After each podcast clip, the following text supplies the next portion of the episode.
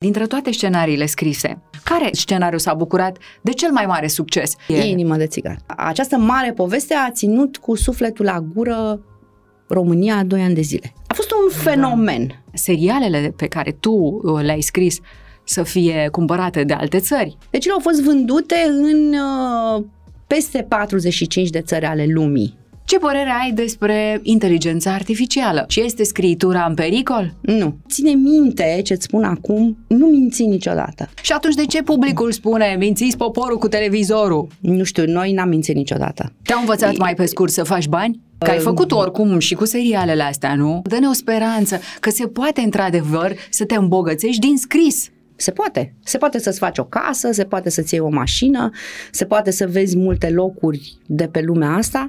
Există ceva în viața ta care cu adevărat ți-a schimbat viața în patru zile? Da, există ceva în viața mea care mi-a schimbat viața în uh, 40 de minute. Românie cât vezi cu ochii. Cine nu-și iubește țara nu merită să fie numit om. Intervie Vista cu Florentina Fântânaru Un podcast Zunivers Bun venit la Intervievista, podcast despre a ști și a cunoaște. Astăzi despre scenarii de film, de teatru, seriale și despre o carte. Invitata de astăzi este o legendă. O precede legenda, Simona Macovei. Serios, vorbesc serios. Bun venit! Eu nu sunt o legendă, sunt un om care a primit un dar. Așa. Și care vrea să facă ceva cu darul ăsta până la capăt. Și chiar ai făcut. Pentru că trebuie să le spunem uh, telespectatorilor, nu? Cine este Simona Macovei? Două vorbe le spun doar. Încep cu surprize, surprize. Tu, scenaristă la surprize, surprize. La emisiunea din Dragoste, scenaristă. Pe urmă, Adela, Sacrificiu, Fructul oprit, o grămadă de caramele, Pariu cu viața, Iubire și onoare, Aniela, Regina, Inimă de țigan, Iubire ca în filme scenarii scrise de Simona Macovei. De Simona Macovei, împreună cu alți colegi. E adevărat? Numai Aniela l-am scris singur. Singură? Singură, da. Wow. 187 uh, de ore a avut, pentru că episoadele pe vremea aia erau de o oră jumate, adică de două ore comerciale, dar eu mi-am făcut așa un calcul înainte să vin la tine, așa? pe ore, pe ore și am peste 1400 de ore wow. scrise. Felicitări, Iar am spus an... eu că te precede legenda. Iar Aniela a fost proiectul meu de suflet pentru că uh, a fost epocă, se întâmpla în 1902, de 10 ani mă preocupa epoca și România interbelică mm-hmm. pe mine, Simona. Așa. Și când am avut uh, ocazia să zic uh, hai să facem așa, am zis. Și s-a, s-a întâmplat. Și s-a întâmplat Aniela. Și am avut 86 de personaje. Felicitări! Mulțumesc! Aveam niște, niște uh, arbore genealogice pe pereți uh-huh. și, și un caiet lângă pat și mă trezeam wow. noaptea pentru că nu mai știam ce am făcut cu personajul cu tare pe care îl trimiteam la Paris și el săracul stătea de 15 episoade la Paris și trebuia întors și...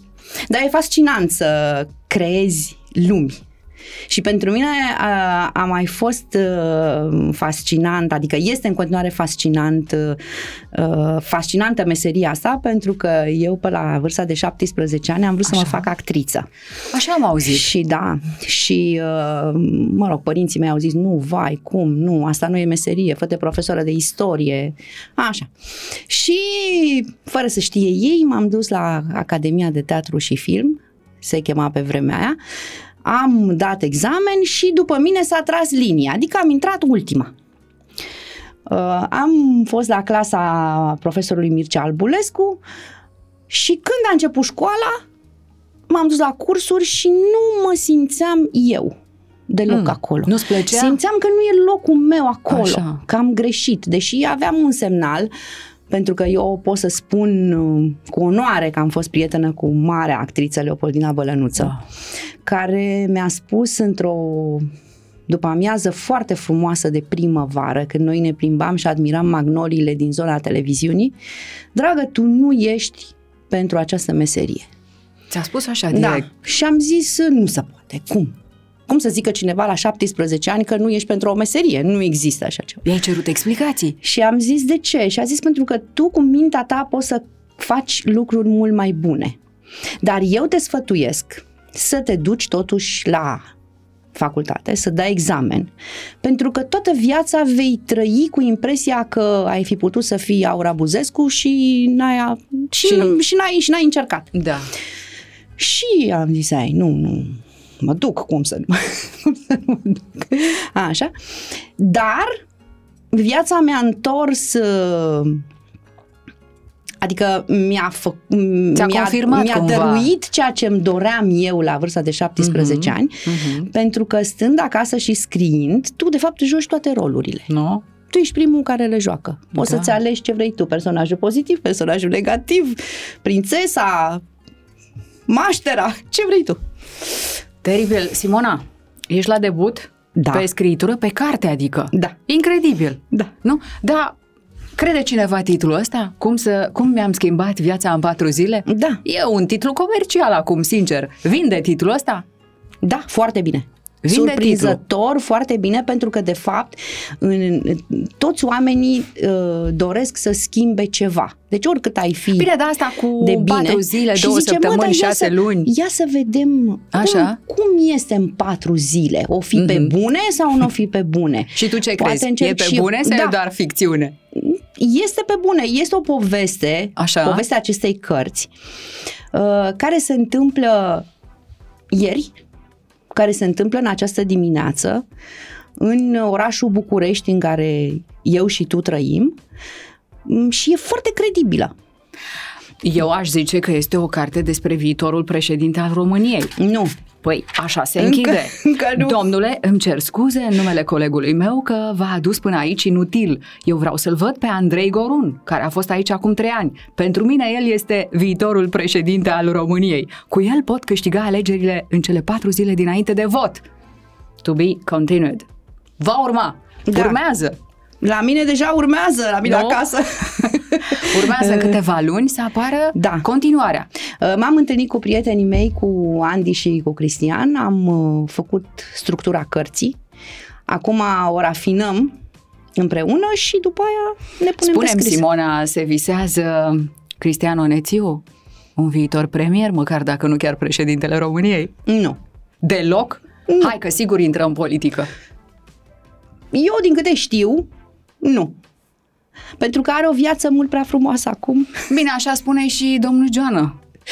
Deocamdată, când uh, filmăm noi podcastul ăsta. Că Ce nu. să zic, eu încercând să îmi explic cele două personaje uh-huh. care tangențial se întâlnesc cu propunerea de a fi președintele României, încerc să intru puțin în mintea lor și să mi le explic și să zic, domnule, ce ar spune Andrei dacă i s-ar face o astfel de propunere? Ce ar spune George dacă i s-ar face o astfel de propunere? Ce pierzi și ce câștigi? Uh, câștigi un loc în istorie dacă ești președintele României. deci, indiferent cum este mandatul tău, indiferent dacă oamenii te indiferent iubesc sau dacă nu te iubesc. treci la și alții, e adevărat. Da, da dar ai fost câștigi un loc în da, istorie da, și da, așa. asta e o șansă pe care foarte puțini oameni o au și e un act de mare curaj.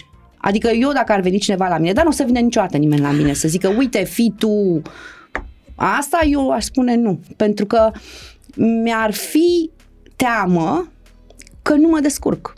Nu că n-ar fi o onoare, dar mi-ar fi teamă că nu mă descurc și dacă eu nu mă descurc, atunci armata de oameni care este în spatele meu și care așteaptă de la mine mm, soluții, etc. Dar tu crezi etc. că le pasă cu adevărat celor care, iată, au fost uh, președinți ai României după 89, că nu s-au descurcat și că acea armată și că tot poporul, toată națiunea a rămas dezamăgită?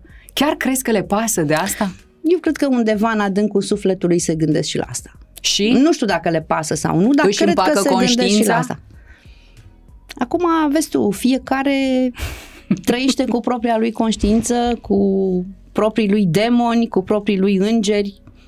Depinde ce alegem. Da, mai ales când e vorba de ceilalți. Depinde ce alegem. Da, eu am fost uh, la emisiunea din Dragoste, nu numai scenarist, am fost și director de program. Așa. Și aveam o echipă foarte mică de 17 oameni Și pe mine experiența asta ca și director de program m-a maturizat foarte tare și întotdeauna mă gândeam că trebuie să facem audiență, trebuie să rămânem pe post, pentru că toți oamenii care se uitau așa la mine dimineața aveam o datorie față de ei. Și am reușit împreună cu ei să facem timp de 5 ani de zile cea mai vizionată emisiune din România.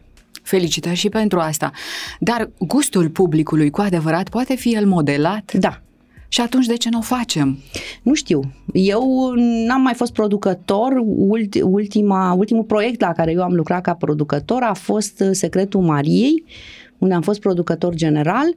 Uh, și după aia am descoperit uh, scenariu mm-hmm. și mi-a plăcut foarte mult și n-am mai fost producător. Dar eu cred că Mie mi-a spus Valeriu Lazarov, Așa, mentorul tău. Mentorul meu și cel mai fabulos om pe care l-am cunoscut eu pe lumea asta și am avut și șansa să lucrez împreună cu el timp de aproape 8 ani, că nu există, eu eram mică, aveam 26 de ani și îmi spunea că nu există niște cărți care să te învețe să fii producător, să fii om de televiziune. Nu există niște cursuri, nu există niște școli. Bine, acolo poți să acumulezi foarte multă informație, dar până la urmă, ca să fii un bun om de televiziune, îți trebuie foarte mult curaj și intuiție.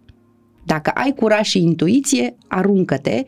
Dacă nu, alegeți altă meserie, Că sunt o infinitate de meserii pe lumea Maestrul asta. spunea asta acum în anii, ce ani erau? Erau anii 2000. 2000, început 1999 de l-am cunoscut și după aia au urmat șapte ani, aproape opt ani. De... Bine, el îți spunea că nu există cursuri, cărți, atunci acum să, sau mai schimbat lucrurile, totuși suntem în 2024, mm. mai găsim ceva pe piață, chiar dacă nu scrise de autori români. Nu, nu, cred că m-am exprimat eu greșit. Nu îmi spunea că nu există. Există, existau și atunci multe cărți de televiziune, Așa. cum să fii producător, cum să fii scenarist, ce să faci, cum să faci, dar nu este suficient.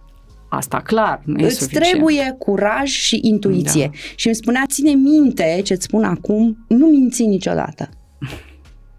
Gândește-te că la emisiunea din Dragoste cred că am, am avut peste o mie de cupluri, de ediții.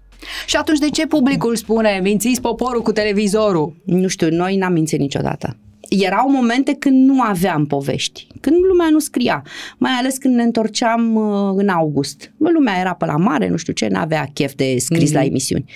Și a venit la un moment dat cineva cu o propunere și a zis, stai mă puțin ce, păi scriem noi nu știu ce și vin doi actori și și-am spus, nu. Trebuie să vină Robert De Niro și Meryl Streep ca să fie credibili. Oamenii erau credibili și întotdeauna când faci o emisiune cu oameni, obișnuiți, cum faci și tu acum cu mine, că și eu sunt un om obișnuit, uh, trebuie să-ți placă de ei, să-ți fie drag da. de ei. Eu, lumea spunea, vai, niște oameni teribiliști care vin și își spală lucrurile în familie și ce urât. Nu e adevărat.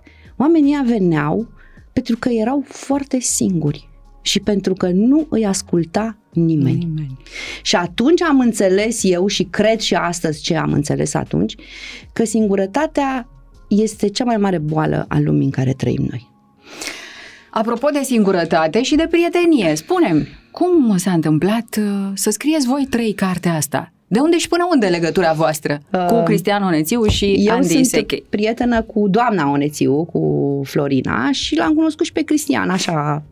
Ne-am întâlnit de câteva ori și m-a sunat într-o zi și mi-a zis, uh, uite, eu cu Andy vrem să scriem o carte și așa și avem nevoie de tine să te coptăm în echipă și așa. Uh-huh. Și eu primul lucru am zis nu, pentru că eu n-am uh-huh. mai scris până acum și eu nu pot să vă încurc. Uh, și a zis, a, mă, hai să ne vedem.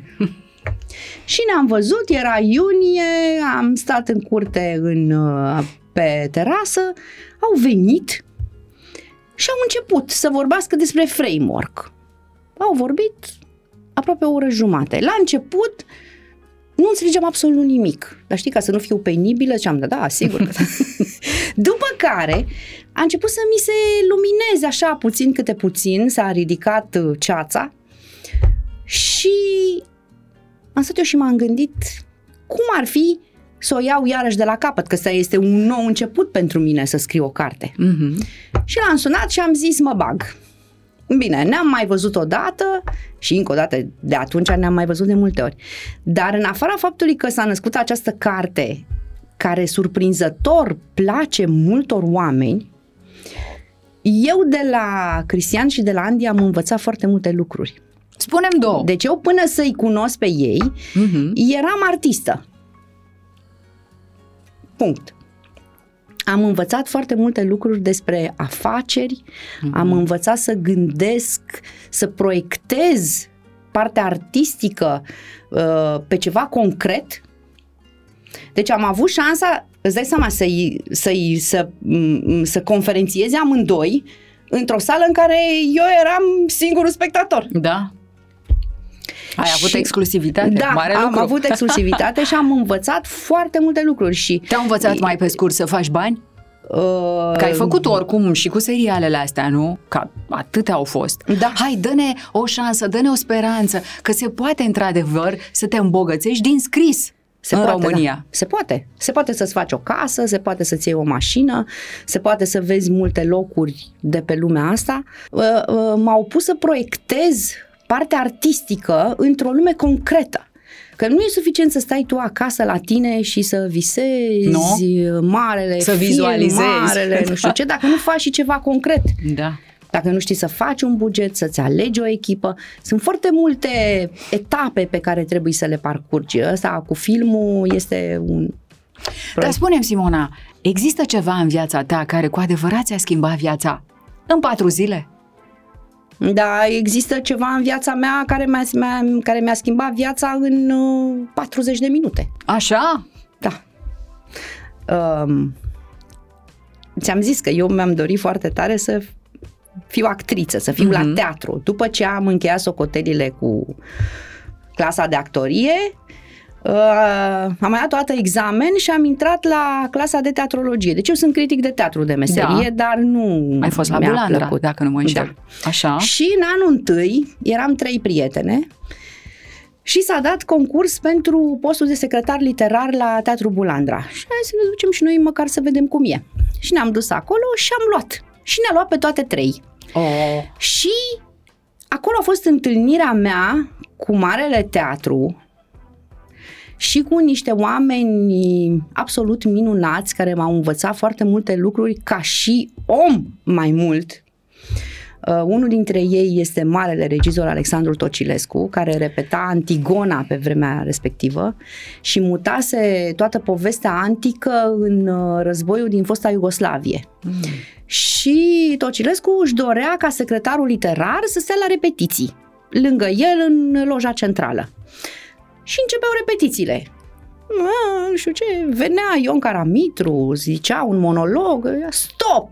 Și se întorcea către mine, eu aveam 21 de ani. Și zicea, e, care-i părerea ta? Oh! Ce să zic eu? Trebuia să zici cu voce tare, auzea și maestru Caramitru? Da, da, da, Ah, era cu toată așa? lumea pe scenă. Care era părerea mea la 21 de ani? Și zicea, de ce te țin eu aici?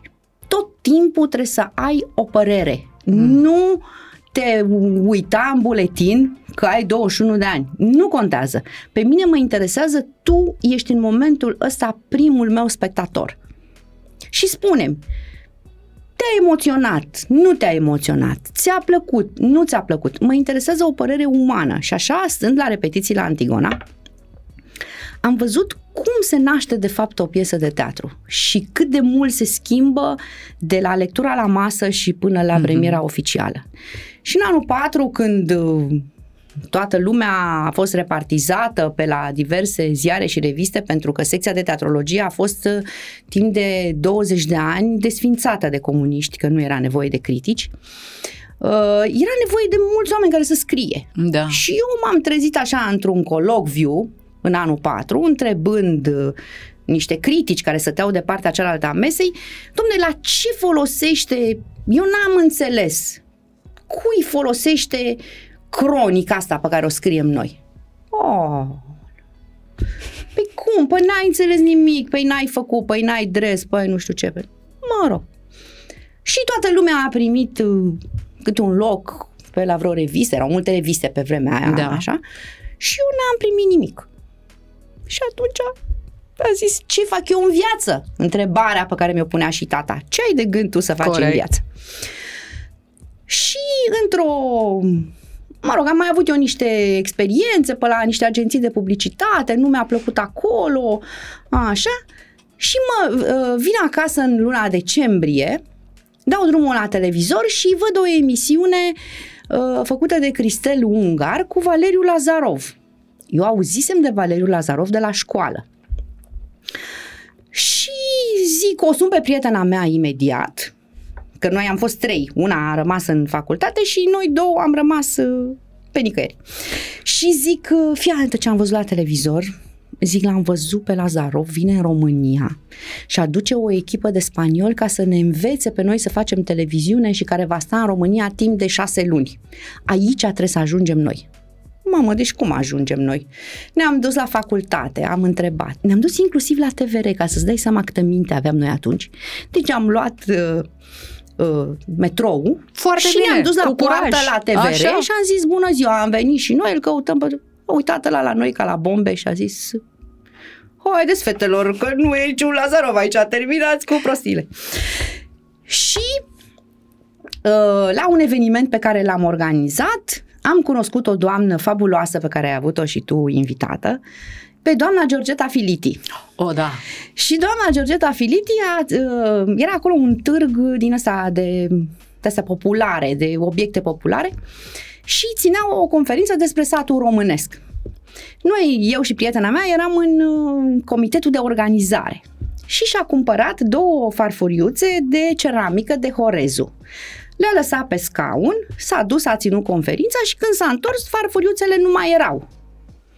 Și noi ne-am simțit atât de prost că s-a întâmplat ce s-a întâmplat, că ne-am dus și am cumpărat două farfuriuțe pe care i le-am oferit. Și ea a fost foarte emoționată de da. gestul nostru și a zis, măi, fetelor, voi sunteți niște fete extraordinare, ce ar fi să veniți la mine la cafea? Și ne-am dus la cafea și așa s-a legat o prietenie între noi. Și după două luni de ajuns la Valeriu Lazarov, nu ne zicea nimeni, nu știa nimeni ce se întâmplă, cum se întâmplă, sună doamna Filiti pe telefonul fix și zice, dragă, nu o să ne mai vedem două luni, că eu mă duc în Grecia uh, și stau două luni acolo și vroiam să-mi iau la revedere de la voi. Dar tu ce mai faci? Zic, bine, ce să fac? Asta fac. Caut o... Mm-hmm a, păi zice, de ce nu-mi spui mie? Că uh, soțul meu, Manole Filiti, este văr cu Mircea Gherghinescu. Soțul lui Marijan Gherghinescu, care este colaboratoarea lui Lazarov și da. uh, imediat, zice, o sun. Pac a sunat-o și nici 40 de minute. M-a sunat înapoi și a zis, acum te îmbraci și te duci la Hotel Triumf pentru că spaniolii au venit deja uh, și fac interviuri cu oameni. Da. Și te duci acum. Și m-am urcat în metrou și restul e istorie. M-am dus. Incredibil. Deci ți s-a schimbat da, viața în... chiar s-a schimbat viața. În 40 de minute. În 40 de no? minute. Hai o oră până am ajuns eu exact. la hotel. Cum a fost când te-ai întâlnit cu Valeriu? Cu maestru? Cu Valeriu Lazarov? Uh, cu Valeriu Lazarov. Copleșită de Nu m-am întâlnit atunci. Păi cred, atunci nu au, neapărat atunci. Atunci au început să lucreze. Uh-huh. Eram nouă redactori. Uh, era o problemă că nu aveam povești pentru că se făcuse greșit uh, promo omul la TV și a zis vrei să-ți împlinești un vis, nu știu ce, și toată lumea visa Ferrari, vile, nu știu ce, vacanțe exotice, deci nu aveam povești. Da. Și atunci iarăși am plecat pe teren era un uh, producător spaniol, Fernando, foarte simpatic, care zicea buscar casos, buscar casos. Păi, deci nu apărea niciun casos mm-hmm. la birou. Și am plecat și ne-am dus la școală să vorbim cu profesoarele noastre, dacă nu ah. știu pe cineva care așa și pe dincolo. Și ne-am dus la profesoara noastră, la doamna Mihaela Tonița și a zis, dragă, zice, este un uh, hambalist extraordinar care a plecat, uh, care a fost foarte bun prieten uh, cu Ștefan, au locuit pe aceea stradă, Gheorghe Gruia. Desemnat, deci de patru ori campion mondial și desemnat la 100 de ani uh, de la înființarea Federației Internaționale de Handbal, cel mai bun trăgător din lume. Wow! Vine acasă și îl întreb pe tata. Zic, tata, zim despre Gheorghe Gruia. Ah, păi Gheorghe Gruia este o legendă, zice, când câștiga campionatele, uh, se umplea aeroportul Otopeni și a fost echipa de aur și nu știu ce. Și zic, zice, a fost la Steaua. Și mă duc la Steaua, vorbesc cu cineva acolo, îmi zice, nu mai știm nimic. A plecat, a fost uh, trimis de partid în Mexic să învețe pe mexicani handbal. Și el este creatorul uh, echipei de handbal a Mexicului. Și nu mai știm nimic de el, nu mai de ani, de zile. Nu știu. După aia mă duc la Comitetul Olimpic. Poate totuși cineva. Zice, nu, nu, nu, zice, nu mai știm nimic. După aia mă duc la Federația de Handbal.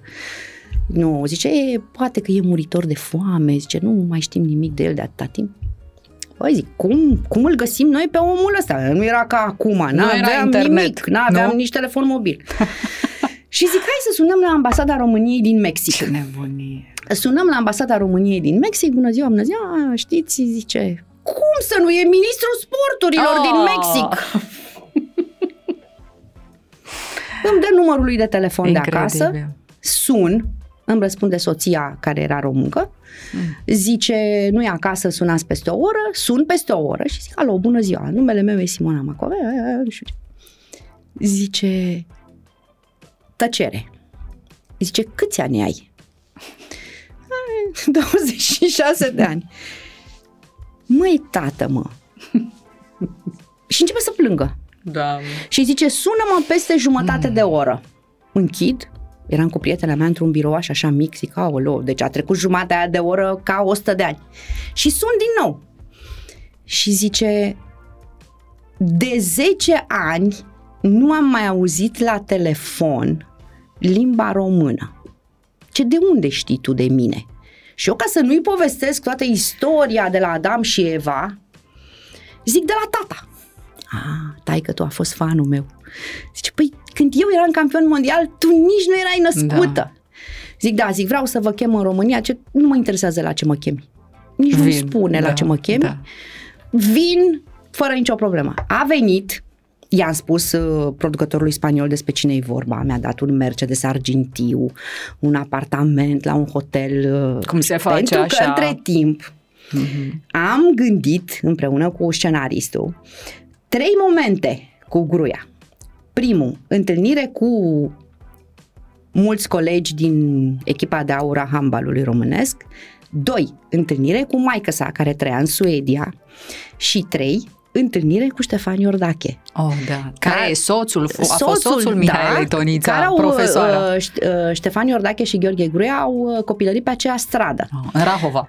Uh, nu Rahova, undeva uh, pe lângă gară. Mm-hmm. Pe lângă teatru, cum se cheamă teatrul ăla de la gară? Mă rog. Și Giulești? Giulești. Undeva pe lângă teatrul Giulești. Și aveau uh, examen de bacalaureat uh, și la, și la rusă. Și mm, Ștefan Iordache i-a împrumutat cartea de rusă de la Gheorghe Gruia. Mm. Gheorghe Gruia n-a citit uh, nimic la rusă și a picat bacul la rusă din cauza lui Fane. Și au rămas prieteni pe viață.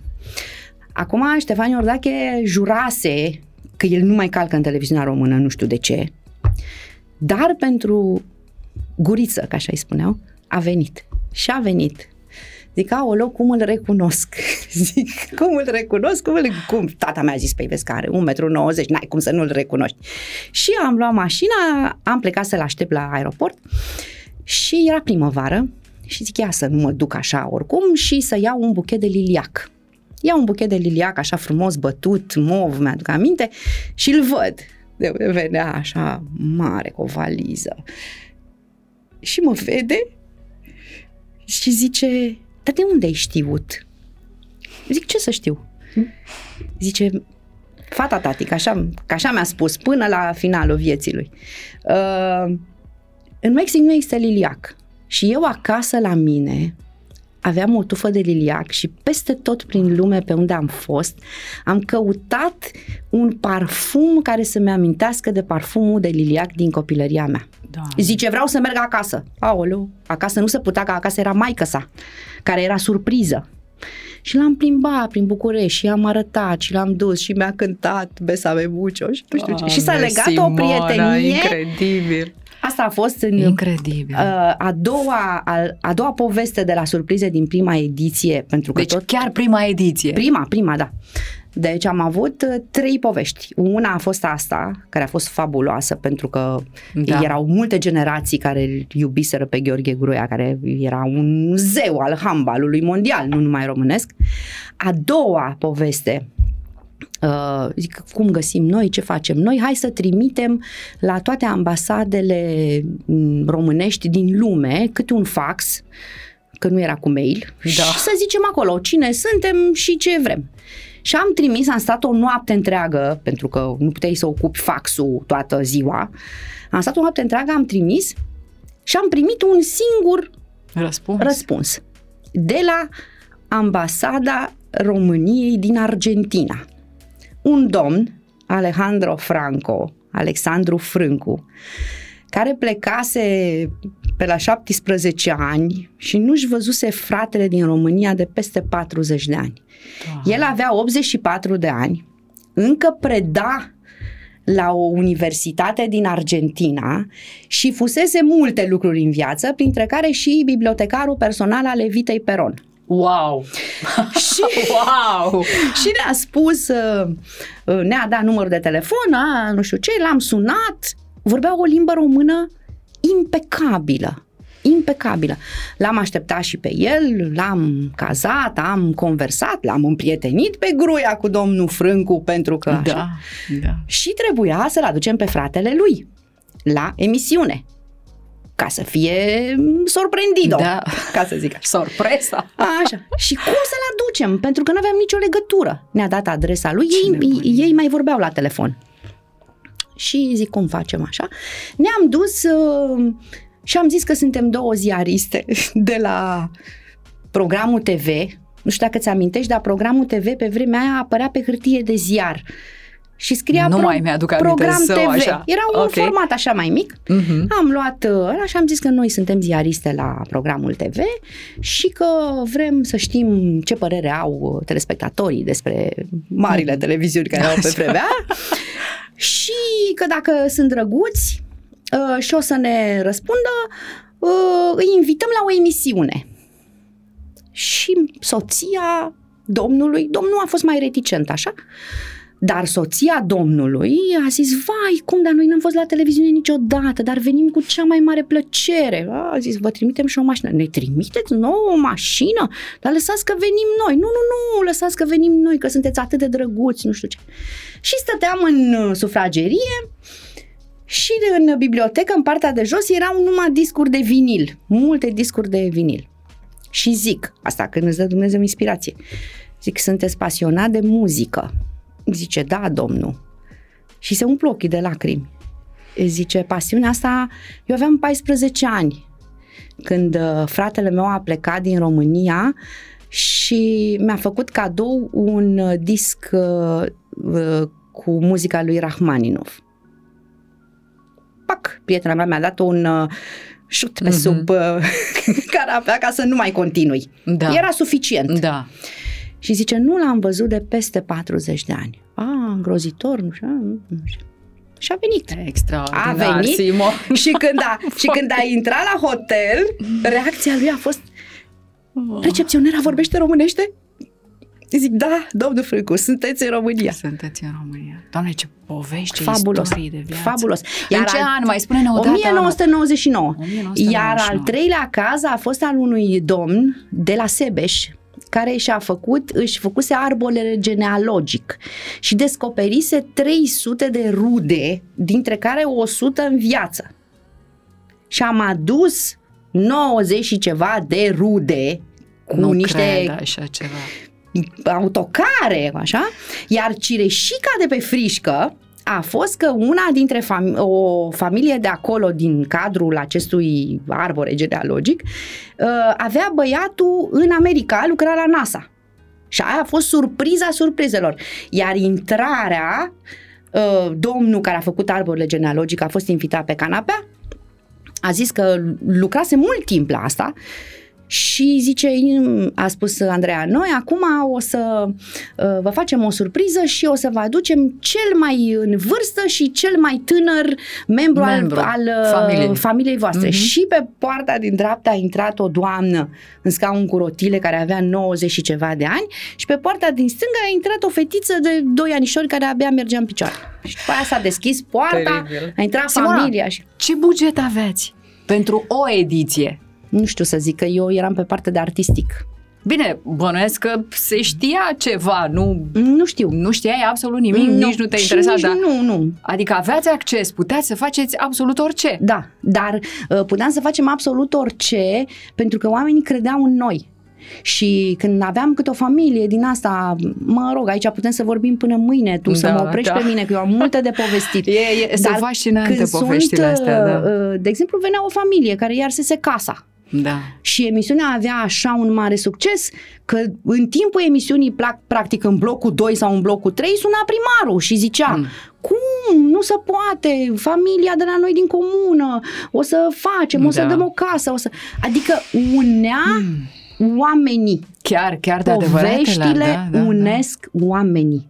De asta eu cred Se mai că... întâmplă în ziua de azi, în 2024, uite, se întâmpla asta în 1999. Nu știu, dar nu se mai fac astfel de emisiuni. Mie mi-a spus cineva, o domnișoară, că emisiunile astea la care am lucrat eu sunt depășite. Eu nu cred că sunt depășite. Mm. Dar trebuie să ai răbdare și trebuie să te să în, să înțelegi omul pe și care Și atunci de ce s-a acolo. terminat? De ce a luat uh, sfârșit uh, surpriză, surpriză? Da, după câți ani? Uh, surpri- eu am plecat după un an jumate la, din dragoste, dar ea a durat vreo șapte-opt ani. Mm-hmm. Și uh, emisiunile astea, formatele astea care au venit în România, pentru că și surprize da. și din dragoste erau niște formate, au fost adaptate la realitatea Absolut. românească. Adică eu am fost în Spania și acolo surprizele erau de genul, o doamnă de 60 de ani visa să sară cu parașuta, da, o doamnă da. visa să se întâlnească cu Backstreet Boys, o Alt doamnă visa nivel, să-i da. cânte fratele lui Bill Clinton la saxofon. Mm-hmm. Păi la noi dacă făceai așa ceva nu se uita nimeni. Nu se uita nimeni. Pentru că noi aveam da. alte nevoi. Simona, Apropo de scritură și de faptul că ești la debut, da, în ceea ce privește cartea, ce părere ai despre inteligența artificială? Ar putea să o facă chiar ea, inteligența artificială, urmarea cărții tale. Ce zici, este scritura în pericol? Nu. De ce? Uh, Unii este, ar contrazice. E, da, uh, m-am gândit la asta. Uh-huh. Uh, eu cred că inteligența artificială e periculoasă dacă e folosită de oameni care nu au gânduri bune, al căror scop nu este unul bun. Adică mie mi-e cel mai frică de ziua în care o să ni se bage un chip în căpuț așa și ăla o să ne zică ce mănânci, când mănânci, ce citești, cum citești, vezi un tablou și el îți spune imediat a fost pictat de Van Gogh în anul cu tare și cu tare. Dacă se va ajunge aici, va fi periculos. Bine, dar tu știi că acum, în momentul de față în care noi două vorbim, se fac campanii cu AI-ul. Adică Uh, formulează, reformulează, argumentează, tot poți să faci o campanie doar cu inteligența artificială, fără să mai folosești resursă umană. Din punctul ăsta de vedere, scriitorii, scriitorii, ce vor face? Păi da, in, uh, eu nu prea mă pricep la acest domeniu, recunosc și nici nu m-a preocupat. Deci nu te sperie? Nu mă sperie, dar totuși inteligența asta artificială ca să poată să lucreze, uh-huh. ea trebuie să primească niște informații, iar informațiile astea le primește tot de la oameni. Adică da, știu că poți păi editura, poți de exemplu, ce nevoie are asta? editura de autori? Dacă editura poate să nu? Să segmenteze subiecte, caractere, tot felul de povești, idei, da? Și chat GPT-ul, boom, scoate da, cărți pe bandă minute. Să da, cred că ele vor fi cam trase, cam trase la Xerox, așa. Adică nu... Vom vedea cum și IT-știi cât de finuți, nu, ce finețuri, ce rafinament o să aibă în programele astea cu AI. Da, Dar știi să ceva? O să fiu sinceră cu tine. Știi, știi, știi de ce nu mi-e frică și nu mă gândesc atât de mult? Pentru că scenariul ăsta apocaliptic, dacă va exista într-o zi, eu nu o să-l apuc.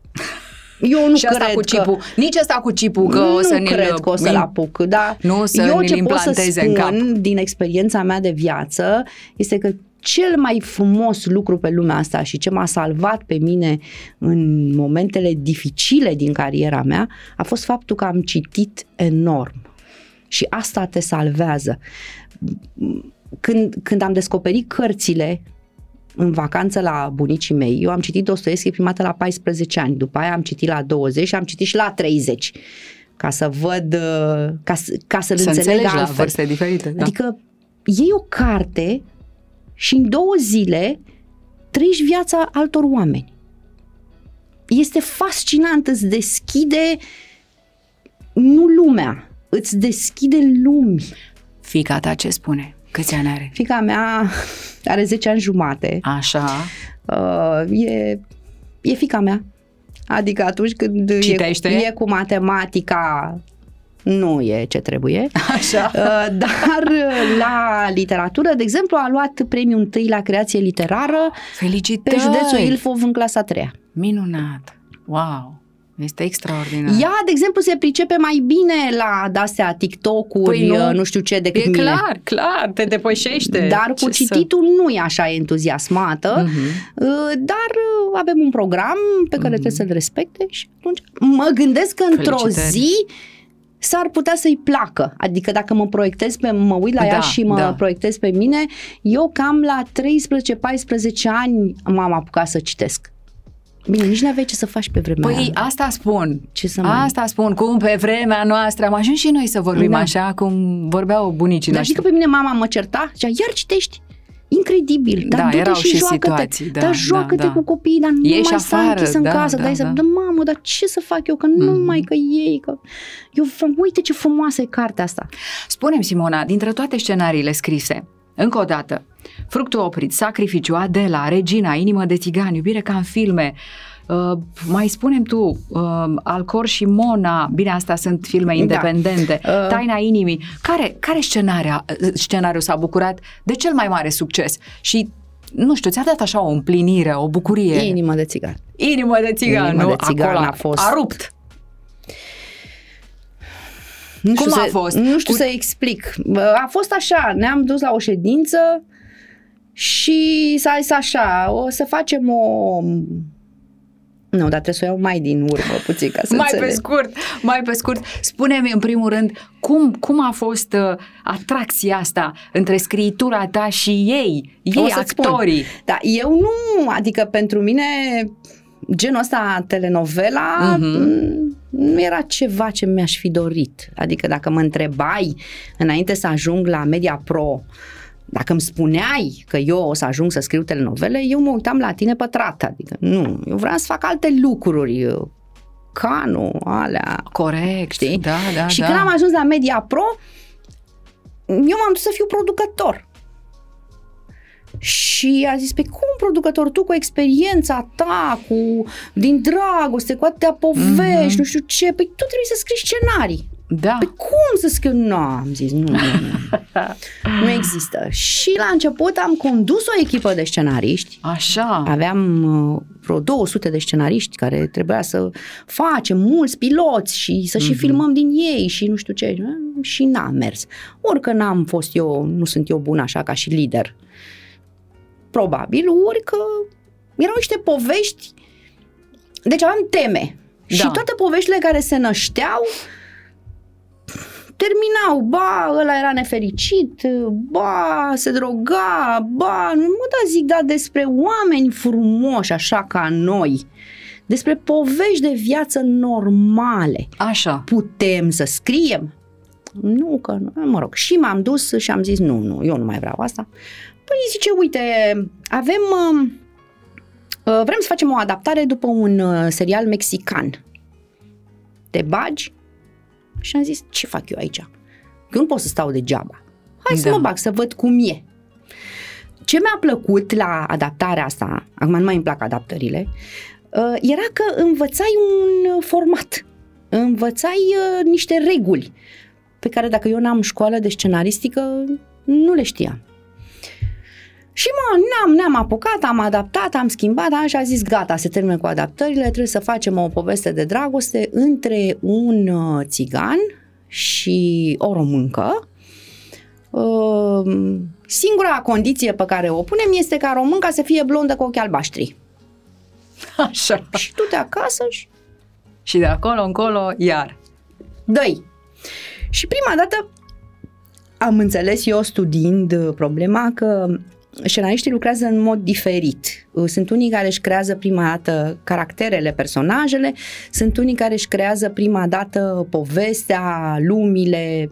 Eu nu știam cum e, m-am uitat foarte mult la telenovela Clona, că pe vremea aia Celebra, da, da, nu da. existau de astea platforme de mhm, streaming mm-hmm, și corect. vedeai la televizor.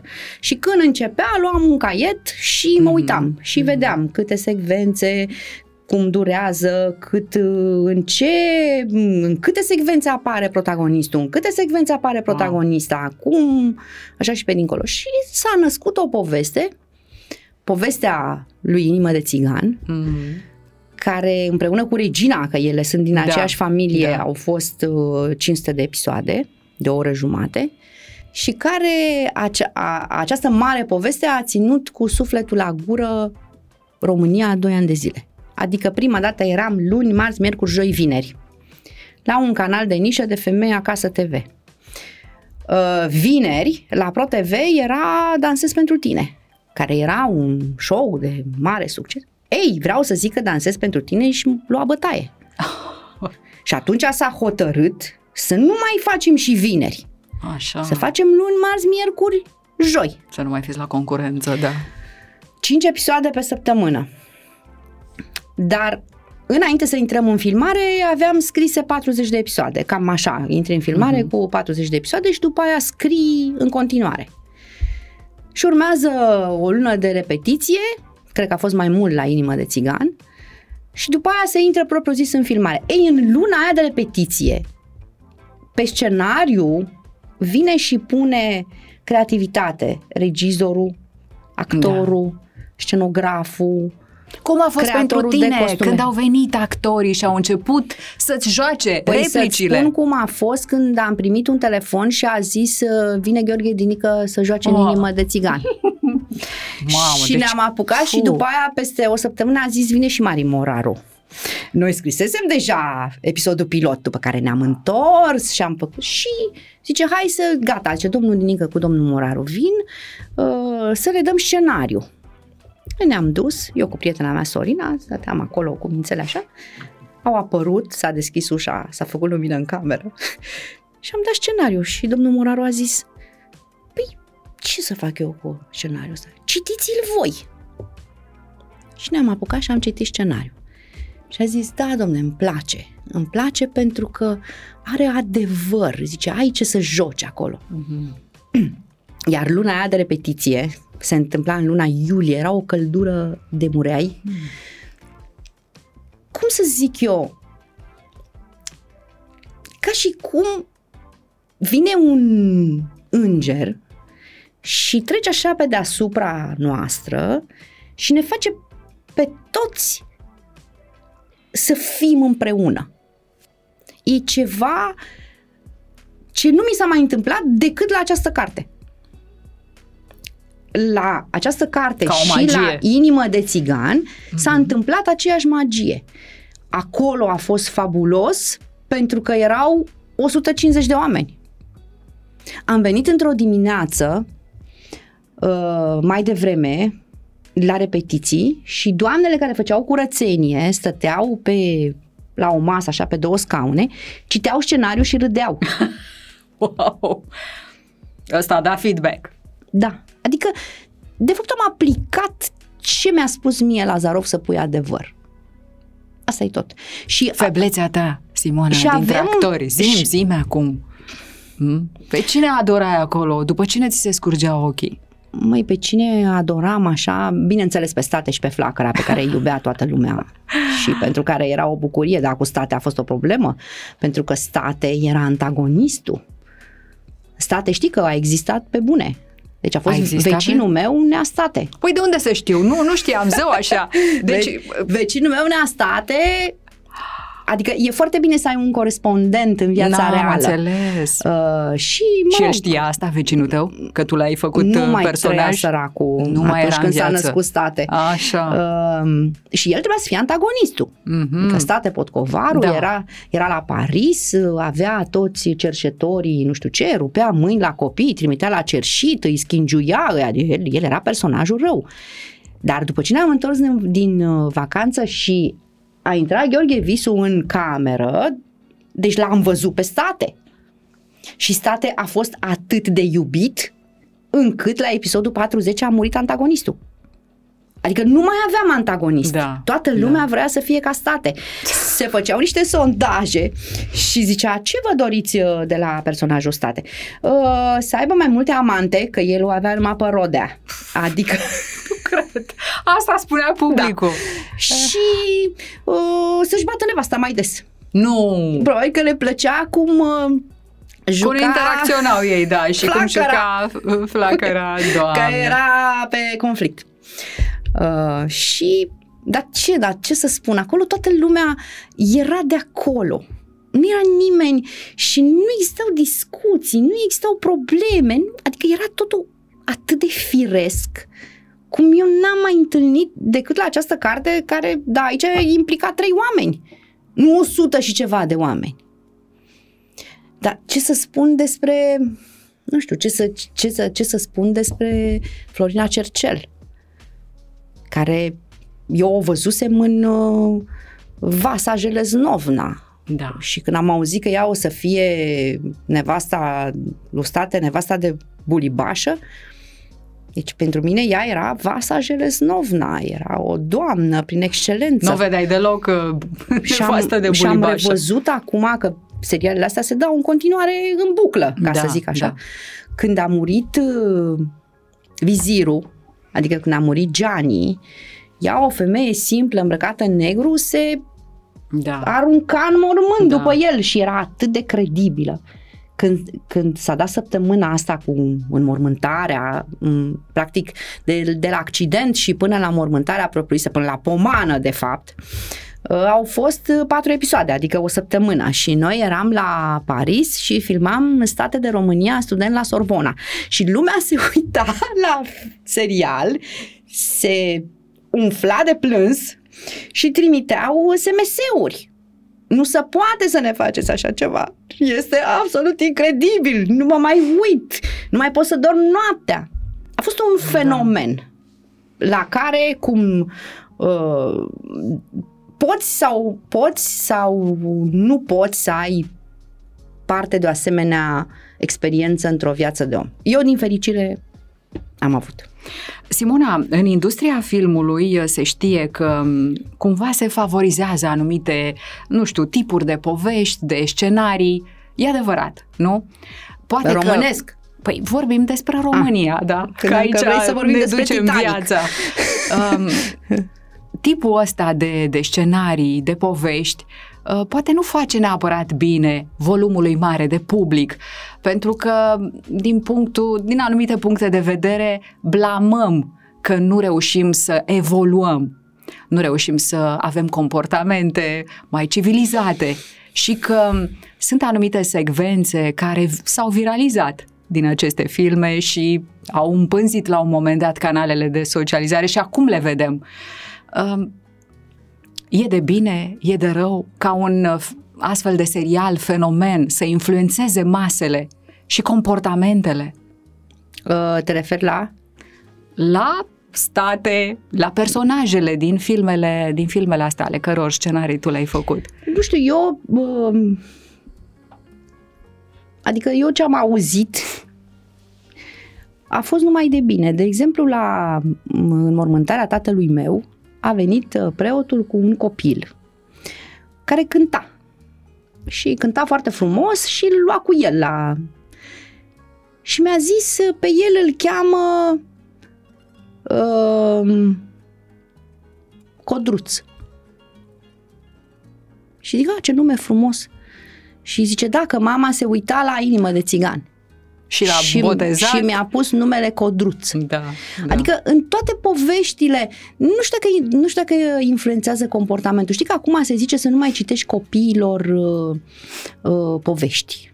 Pentru că îi taie capul, îi face...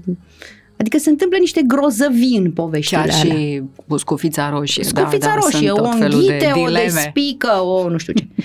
Noi am trăit am copilărit cu poveștile astea. Și, adică eu, des, des, despre mine vorbesc acum și totuși Ce părere ai despre las fierbinți?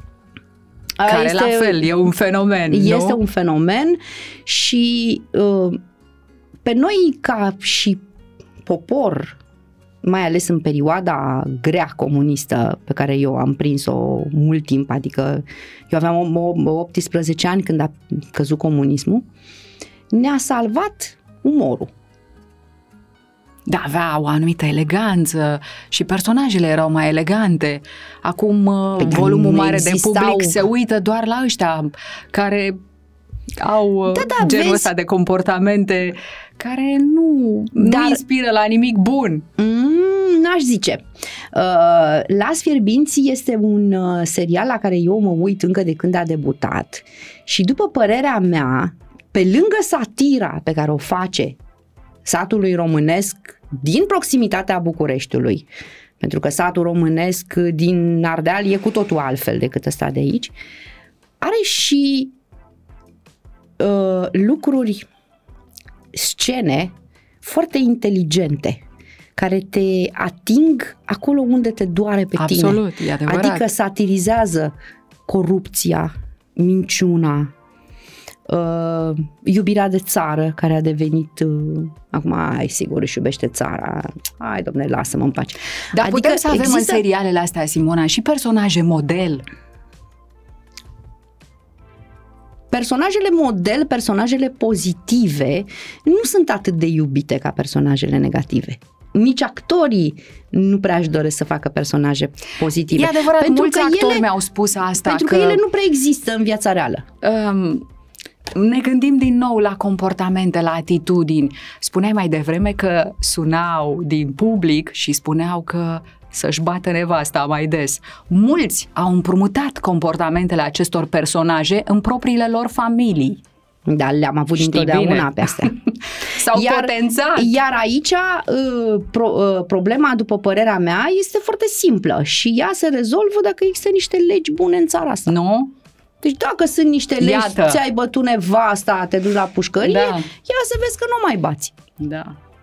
Și nu se mai întâmplă nici în serial, pentru că și personajul din serial e taxat. Da.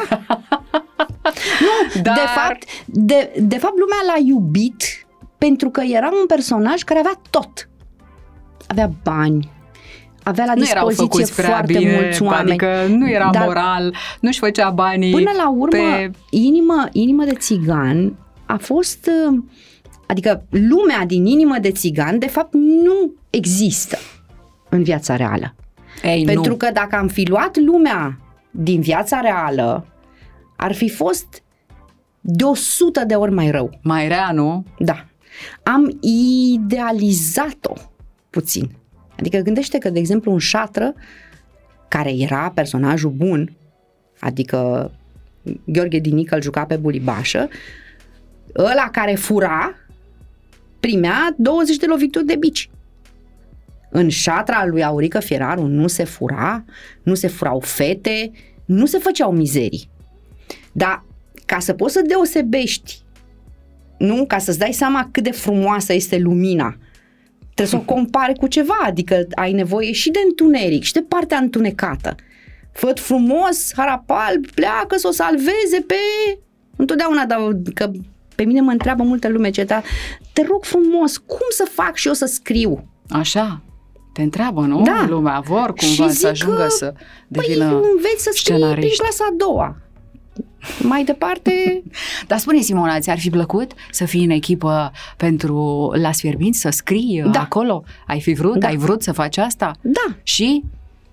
Păi, Acum eu făceam alte lucruri în perioada în care se făcea la fierbinți. Da, ce faci, Dar Simona? povestea mi-a plăcut foarte mult și îmi place în continuare foarte mult. Ce faci? Sau ce simți când primești și feedback negativ pentru ceea ce scrii?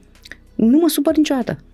Și ce nu faci? mă supăr niciodată, mă gândesc dacă uh-huh. omul, adică trec prin filtrul meu, dacă omul are sau nu are dreptate și dacă omul are dreptate, ajung eu la concluzia da, are dreptate, încerc să le remediez cumva. Unde îți cauți ideile? Cum îți vin? Știi că aveam uh, un scriitor pe Andrew Davidson, l-am intervievat acum ani mulți, el a scris Gargui, un bestseller internațional și a mărturisit că aude o voce. Știi că sunt mulți scriitori care spun clar, mi se dictează, există o voce, dar nu sunt nebuni scriitorii ăștia, adică, știi? Mie, nu, mie nu-mi dictează nici Adică îmi dictează cineva și eu nu fac altceva decât scriu. Mă așez și scriu. Nu, ar fi drăguț tine- să mi se întâmple și Ar fi mie, mult dar prea nu mi se simplu, întâmplă. nu? La Nu. tine cum e? Prima dată încerc să-mi imaginez lumea din care fac parte personajele. Um, nu știu cum să zic. E un... Așa povești Adică am încercat să-mi explic în diferite feluri și gândește-te că mergi cu trenul de la București la Suceava și ești într-un compartiment cu 9 oameni și șase dintre ei încep să-și povestească viața. Unul dintre ei are o viață fabuloasă, plină de suișuri și coborâșuri, dar nu e bun povestitor. Și atunci te pierde cumva pe drum. Iar celălalt, care nu are o viață așa palpitantă, este un povestitor excepțional, știu la el cu gura căscată. Cred că poveștile se nasc din viață, din experiență, din cărțile citite, uh, din ce vezi la televizor. Eu mă uit foarte mult la televizor pentru că eu scriu despre România, nu scriu despre o țară imaginară și eu am doar un talent de bun povestitor. Poveștile sunt pretutindeni. Dacă ieșim acum Da, pe hol da. aici și întrebăm trei oameni să ne spună povestea lor de viață, tot găsești ceva care să fie frumos sau din potrivă, care să fi fost greu. Important este cum povestești povestea. Ai și superstiții? Când te apuci de scris? Nu, Ai un ritual anume? nu. Nu, uh, uh, mi-am uh, luat uh, ca și responsabilitate grădina. Pentru că mm, scriind uh, atât de mult, mm-hmm. simți nevoia să faci și ceva fizic. Da, da, da. M-a întrebat fică mea astăzi de dimineață, Așa. zice, auzi, dar tu nu te plictisești niciodată când scrii? Zic, nu.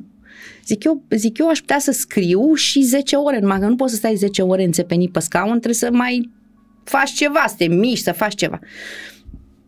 Și zice, dar cum faci? Zic, nu știu, mama, zic, eu sunt supărată și nervoasă când nu am descris. Când am descris, eu sunt fericită. Zic, dar cum poți? Zic, nu știu, e talent. St- uh, Străbunica mea de pe partea tatălui uh, am auzit uh, când eram copil că avea un um, uh, talent de povestitor Mm. și când se făcea claca iarna, când se curăța porumbul, când așa, Corect. pe ea o chemau numai să povestească. Uite că e transgenerațional. Și ea povestea Exact, de la bunica ți se trage. întâmplări din sat, Da. dar într-un fel care îi făcea pe oameni să se tăvălească pe jos de râs. Wow. Eu nu știu, comedia, încă mai lucrez la comedie, că e foarte greu comedia. Este, nu? Adică totuși Las Fierbinți este o performanță și e o lecție pe care ar trebui să și o asume toți cei care vor să scrie. Simona, citeam zilele trecute că m, România este singura țară care a înregistrat o creștere în 2023 în încasările din cinematografe. Uh, ăsta e un lucru bun, nu? Că mergem Da. să vedem film la cinematograf. Um, ce părere ai despre filmele românești? Care, uite, sau tot, uh, tot Deci- au avut premiere Da, eu cred că noi acum în uh, filmul românesc de cinema. de cinema, Mhm. uh, că în partea asta la altă, în afară de Las Fierbinți, se fac numai adaptări Da. după da, niște seriale turcești, cred că ne aflăm în uh, perioada junimea, Când mm. Titu Maiorescu zicea scrieți băieți orice, nu, nu mai scrieți. Corect. Faptul că oamenii, creatorii de film, uh-huh. se exprimă și au găsit resurse să se exprime, nu numai cei care iau bani de la CNC și ceilalți care fac din film o afacere, este foarte bine. Ne place sau nu ne place, asta e o chestie de gust. Dar e foarte bine că, că se, se merge înainte. Și eu așa am ca proiect pentru așa. anul uh, acesta, un lungmetraj? dar el se va vedea la anul, un film de cinema, o comedie romantică. Wow! O comedie romantică, în o sfârșit! O comedie romantică, o poveste, nu pot să-ți zic mai multe, dar uh-huh. ce pot să-ți zic este că poți să te duci de mână cu copilul tău la cinematograf, Grozav. Uh, este o poveste, este o poveste în poveste, adică pleacă de la o celebră poveste și este o poveste care se întâmplă în zilele noastre. Este o poveste de dragoste și de viață, uh, care are ca temă orice ai face, oriunde te-ai duce, destinul tot te prinde din urmă. Nimic mai adevărat. Pe cine vezi în rolul principal? Nu pot să spun. Hai, dă-mi așa măcar Dar nu o pot să idee spun la... pentru că, că dacă mi-ai spune, ar nu, trebui nu să spui să adevărul. Nu, nu pot să spun nu pot să pentru minți. că actrița pe care o văd eu în rolul principal nu știe. Nu știe și încă. nu aș vrea Mamă, să cum afle. să afle de pe telefon. și ca actor? La fel? Te gândești la cineva? Mm, la e, fel? E mult mai bine să scrii pentru niște actori decât să scrii așa în orb. E clar, deci ai scris cu țintă precisă. Wow, o comedie romantică. O comedie romantică, o poveste Românească, incredibil. De când nu s-a mai scris? De când n-am mai văzut la cinema o comedie romantică? Mm. De la mm. Buletin de București? Exact, de la Buletin de București. Uite cum mi-a venit acum, zău așa. spune de câte ori te duci la cinema sau câte filme vezi pe săptămână? Uh, când scriu eu filmele mele sau când scriu la o carte, nu văd nimic. Aha. Pentru că, fără să vrei, uh, sunt uh, secvențe care îți plac, scene care îți da, plac. și te influențează, Și nu? te influențează. Și atunci eu mm. mi-am făcut așa un, cum să zic, asta este de nu încalc această Rigoare, regulă. da, da, strictă. Niciodată și atunci când scriu eu nu mă uit la nimic. Am înțeles. În ultimul timp am văzut mult, dar trebuie să mă duc la filmele de copii, adică asta n-am încotro. N-ai încotro. Și îmi plac foarte mult. Uh, am văzut că ai fost uh, nominalizată și ai luat premii uh, cu cel mai bun serial TV, Iubire și Onoare. Nu? Iubire și Onoare a avut o nominalizare și la Seul, Da. nu? La International Drama Awards în 2011. Um, Pentru cel mai Spune-mi, bun scenariu. Pentru cel mai bun scenariu. Uh, spune-mi, uh, se întâmplă, sau întâmplat, sunt convinsă, ca serialele pe care tu uh, le-ai scris să fie cumpărate de alte țări. Da. Producțiile astea Da, s-au, de- au rulat, nu? Și în da, alte până țări. Pe al- unde? Deci ele au fost vândute în uh, peste 45 de țări ale lumii. Nu știu să zic Extraordinar. fiecare unde. Da, da. Dar uh, pot să zic că eu m-am dus odată în Egipt în vacanță și la drumul la televizor era inimă de țigană. Și era cu subtitrare? Nu era cu dublaj. Cu dublaj, cum se poartă la ei. La noi nu. Da, la și noi când nu merge e urma treaba. secvența de dragoste între Așa. Codruț și Irina, uh, el deschidea ușa, îi spunea te iubesc, ea îi spunea da, se uita în ochii lui, se pierdea în ochii lui și după aia era cat. La noi se întâmplau multe da, corect, în 2002. corect. Era scena de dragoste. Era cat La acolo... și după aia erau după Cenzură. îmbrăcați frumos, Da, stăteau da. de vorbă la o cafea și Și ce a însemnat pentru tine să dai drumul la televizor în Egipt fiind și să-ți vezi filmul? Primele 30 de secunde nu am putut să rostesc niciun Vai, cuvânt. Cu cine erai? Cu cine ai împărtășit bucuria? Cred că îți venea să strigi, nu să ieși pe balcon și să strigi. E, Da, eram cu familia, cu prietenii, cu... Ce tare! Minunat! Deci, urmează cartea numărul 2, da, Da. urmarea la uh, această scriitură, urmează lungmetrajul, Comedia romantică. comedia romantică și Și eu sper să mai urme. Eu am foarte multe idei. Mhm. Adică am una chiar în care cred foarte mult și care nu s-a mai făcut nicăieri. Este singura idee 100% originală și nefăcută nicăieri care mi-a venit. așa, Este vorba despre un serial de 10 episoade. Da, piața românească de televiziune nu cred că este pregătită, adică nu că nu e pregătită, că e pregătită, dar nu au curaj să investească în uh, talentul românesc. Exact, am văzut, vor adaptări și nici nu ies chiar atât de bine acele adaptări. Adică gândește-te că noi eram cu inimă de țigan și cam în aceeași perioadă Turcia au făcut Suleiman Magnificu. Wow. Unde au ajuns ei da. Da. și unde suntem noi? Pentru că îți trebuie curaj. Eu am mm. întrebat, zic, dar da, de ce exact. ne plac nouă adaptările astea? Exact. Și a zis, pentru că nu ne asumăm niciun risc. Confort, psihologic. Așa că eu am multe idei. Aștept să se întâmple ceva în piața din România. Mie îmi place România foarte tare și eu nu pot să scriu decât în limba română. Și am, am acolo un pasaj foarte frumos despre România când pleacă Așa. George cu elicopterul. Mai știi cumva pagina? Știu, știu, știu. Uite, te rog. Ia. Prea târziu pentru o schimbare, nu? România văzută de sus e ca un imens tablou pictat de cel mai talentat pictor. Mult verde și din loc în loc galben, o armonie de culori care îi umple sufletul de bucurie lui George. De ce iubesc România? Pentru că este a mea. Munți înalți care se ridică spre cer, ape limpezi, dealuri, câmpii, păduri, cele patru anotimpuri, o istorie de mii de ani, o cultură parte din marea civilizație europeană și oameni cu suflet frumos. Cum să nu-ți iubești țara în care te-ai născut?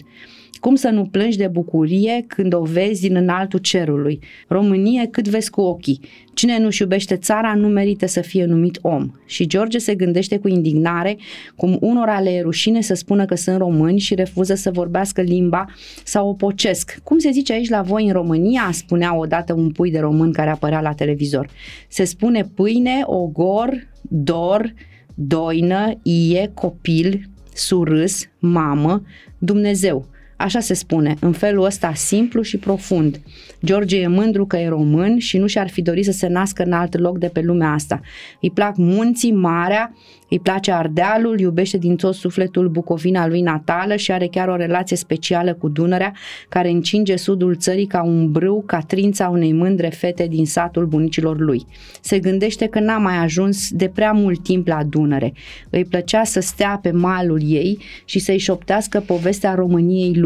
Și îi mai plac mirosul fânului proaspăt cosit, gustul prunelor, borșul de tărâță, aroma pâinii coapte pe vatră, icrele pe pâine, salata de vine vinete, covrigii cu sare, merele ionatane, perele busuioace, strugurii muscat otonel și multe alte bunătăți pe care pământul acesta roditor le oferă oamenilor ca pe ofrandă.